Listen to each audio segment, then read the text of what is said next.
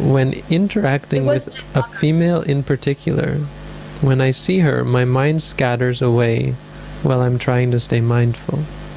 Would it be okay to disregard what I see and only meditate on what I hear when talking to her? Or would that be cheating and not facing the problem?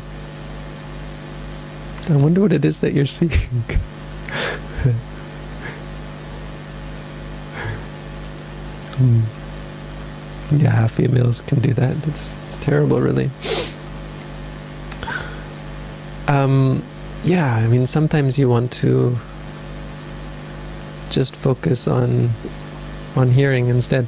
It made me think of another part of this comprehensive practice. I can't wait till I get this one out. It's taken me so long because it is a long one, and I've made it even longer, and I had to totally redo it.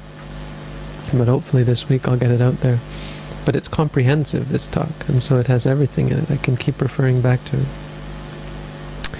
it. Um, wh- and one of the th- parts of the comprehensive practice, which is actually Um, commentary on the Sabbasava Sutta, Majjhima Nikaya number two, is uh, Sangvara, the guarding of one's faculties, which is a very important part of one's practice. So the Buddha says first that you have to see things clearly. He says the taints are to be done away with by seeing. It's not very useful in your in your in your uh, case, though, is it? Because it sounds like seeing is going to just create more defilements for you. So the next thing he says is that in you know in order to support your practice of seeing things as they are, you have to guard your senses, because of course seeing doesn't mean looking with the eyes, it means seeing all experiences as they are. When you're unable to see certain experiences as they are, when they immediately blow you away, uh, this is actually a, a, a, dis, um, a hindrance in the practice. And so you should guard your senses, letting in only those things that you're now able to deal with, one by one by one, uh, in order to be able to observe them clearly as they are. It's no use trying to overcome, for example, not that I'm claiming, I'm saying, ah, oh, beauty, yeah, you, you, you cleared it up for me, okay.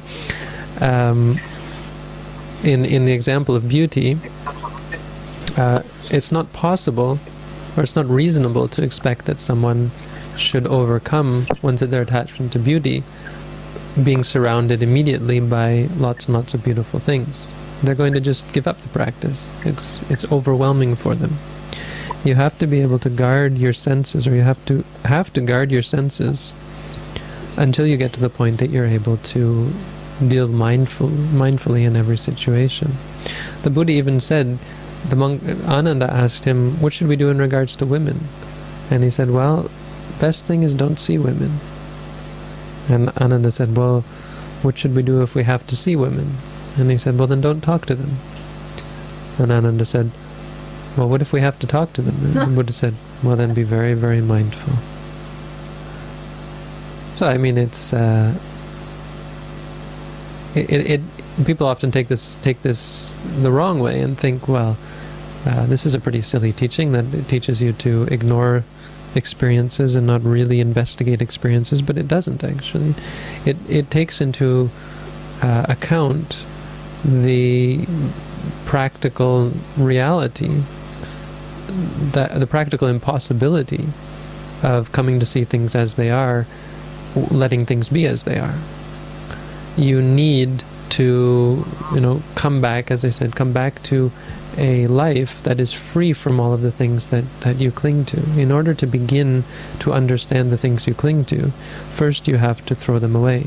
You have to begin to, uh, you have to begin from a state of uh, an empty state. You have to have an empty slate, and then slowly take things back on to the extent that you're able to observe them. It's, you have to think like you're a scientist. How difficult it is to be to to uh, interpret the data. How much more time it takes to interpret data than to just experience it. So, in order to be interpretative, interpretative, we have to take things slower, one by one by one. We can't let everything in and expect to be able to interpret it clearly and properly. So, sounds like that's the sort of thing that you're trying to grasp here. Best thing to do is is run away from this woman. That would be ideal, right? To, to just not have any contact with her. But that's difficult, because you probably really, really, really like her. You know? So in that case, you... it's not really a problem. It's in fact can be a useful laboratory for you. You start, you can start by uh, when you think of her, when the image of her comes up in your mind, begin with that reality. Because it's also important to, to, under, to, to, as I said, not take this the wrong way that we're trying to suppress or avoid or run away from the issue. We're retreating, making a strategic retreat so that we can slowly come up in a mind, in a more, you know, with, once we've got our weapons ready, once we've got our gun loaded, so to speak. Um, so you should take it slowly and, and not go out of your way to see this woman, not go out of your way to be in her presence.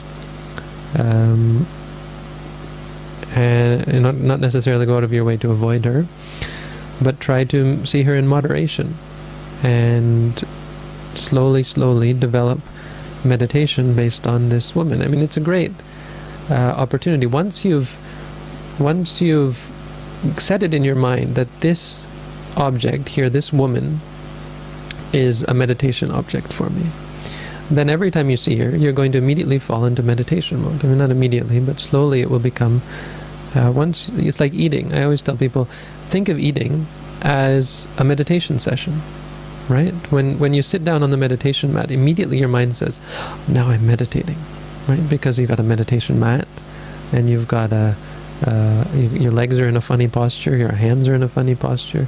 You're not sitting in an ordinary way, so you think, this is meditation. When we eat, we think this is eating, and so we eat and we lose our mindfulness.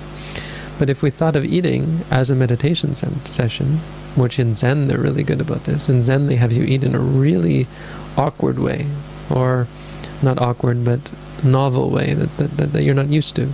And as a result, you're forced to be very, very mindful. So you can take this woman as being a meditation session for you. Okay, now is a meditation session for me. Uh, the other the other thing I would recommend is not to be too hard on yourself. So yeah, you'll fail sometimes, and you'll fall into liking her, and you'll you'll, you'll wind up being totally blown away and and and, and unmindful and, and whatever. But that's an important part of your observation. You you have to take that as an important part of your um, investigation. Your investigation has to take everything into account. If you deny yourself this, or if you if if you um, re- react to your failures in a negative way, you'll learn nothing from them. If when you fail, this is why there's those those sayings out there that. Uh, if you never fail, you never learn, or something like that, or, or, or you learn. We learn from our mistakes. We don't always learn from our mistakes. I gave a talk about this some time ago. We learn from our mistakes when we actually um, look at them, when we actually, in you know, accept that we've made a mistake objectively, and and try to learn from them. We don't learn anything from mistakes if we get angry and upset about them.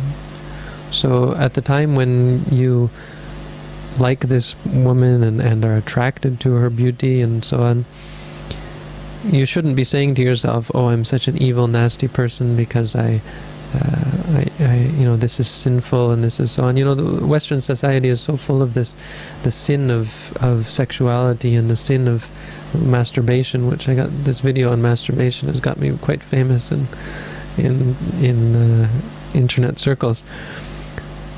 Um, you know, be, because you know this is an issue that masturbation, for example, is an issue that people feel utterly uh, wretched about. They feel horribly guilty, like they've committed some cardinal sin. Uh, by doing something that they actually like doing, right? By doing something that actually they think, you know, or that deep down their heart says, this is good, this is, is pleasant. So how can you lie to yourself in that way? If you still enjoy it, how can you say it's bad? And so this is what's led many Hindu gurus to take people the other way. And even there was this, this big Zen book that I showed you yesterday. This guy, he he talks about how his teacher was someone who, who along this line taught people to find liberation through sexuality. You know, uh, Tantric Buddhism and so on even, even exists. Um, but all these Hindu gurus who encourage, who say, you know, these Western Westerners are so sexually repressed, so he puts them together and tells them to have group orgies. We don't do this, um, because that's also not, because it's reacting. It's reacting to things as being positive. You know, reacting to things as being negative is no good. Reacting to things as being positive is also a cause for habitual, you know, the cultivation of habitual tendencies, which are only going to create further and further um, expectations and, and, and clinging and craving and, and disappointment and depression and, and sadness and dissatisfaction when they're, you're not able to obtain the objects of your desire. So w- it's important to let your not let yourself, but to, yeah, to accept when you make mistakes and to see the, see the experience of making a mistake as it is. When you um,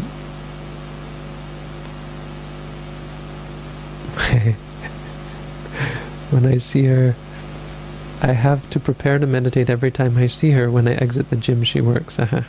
Yes. So we can all get kind of a picture of what's what the the, the, the problem is here. Um. So yeah, preparing yourself is one thing, but also letting yourself feel these these feelings, you know, or not letting, but acknowledging when you do feel these experiences. You can't stop yourself from. Sorry. You can't stop yourself from experiencing them. Once you've experienced lust and desire, you've experienced it. You can't change that in retrospect. And yet that's what we try to do. We pretend that it's not there, and so we say we're repressing it. We're actually not repressing it. We're reacting to it negatively, uh, w- which which totally nullifies any benefit, any learning that, that might have come from the experience. So at the time when you're attracted to someone, you know, it, it can be the case where she's married, and so you feel guilty because she's, um, you know, you're, you're, you know, she's untouchable or something. You know. It can be that you're married, or you're, uh, you, you have, you're in a in a in a, uh, a relationship, but you have to accept that, that you have these feelings. I mean, lust doesn't. Lust is like fire. The Buddha said it's. I think he he said. Nati raga sama agi. There is no fire like lust. I believe that's the quote. Uh, w- and what it means is that uh, you can't, you know, like, like a fire, like a great raging fire, you can't say to it, let it stay only here. Mm-hmm. Let me only have lust for my wife and my girlfriend, and not have lust for this person or that person. If it's there, it's there, and, and it's uncontrollable. This is why lust is such a dangerous thing. Greed and desire in general are so dangerous. We say, what's wrong with liking this? What's wrong with liking that? They're habitual. They're no, they're they're habit forming, and they um, they lead only to greater and greater of the same type of emotion, which emotion is uncontrollable and can't be limited in any way, shape, or form to one specific set of, of experiences. It, like fire, burns from the grass to the trees, from the trees to the leaves, and, and, and, and so on. Whatever is combustible, it uh, is liable to fall into burning, which can totally destroy. This is why men cheat on their wives, wives cheat on their husbands, Um, and so on. Why we steal, why we cheat, because the cultivation of lust is not something that can be controlled. Once you cultivate it, it's there, and it's like a fire, something that you can't contain. So, you have to accept that fact, and you have to work to undo the habits. That's really the only way to, to deal with this. Yeah, so start by limiting your interaction with this person to what is um, natural. When you know that she's there, you might not want to look in the beginning. You might just want to avert your eyes when you're not talking to her, and and you know, suffice to, to hear and to feel the heart-throbbing uh, agony, which actually is a lot of suffering. Right? The tension that comes from desire is, is actually a lot of suffering. Helps you to see how what a bother this is, how it's actually ruining your physical health and your mental health, and so on. So, uh, perfectly well within your rights to avoid and to limit. Avoiding is another one. If if something is totally dangerous where you know you just can't control yourself, then you should avoid certain things. We know dana pahattaba, and the other one is uh, Sangvara pahattaba. So, anybody want to jump in? Larry, you're here. Welcome. You're back. Anybody want to say anything to that one?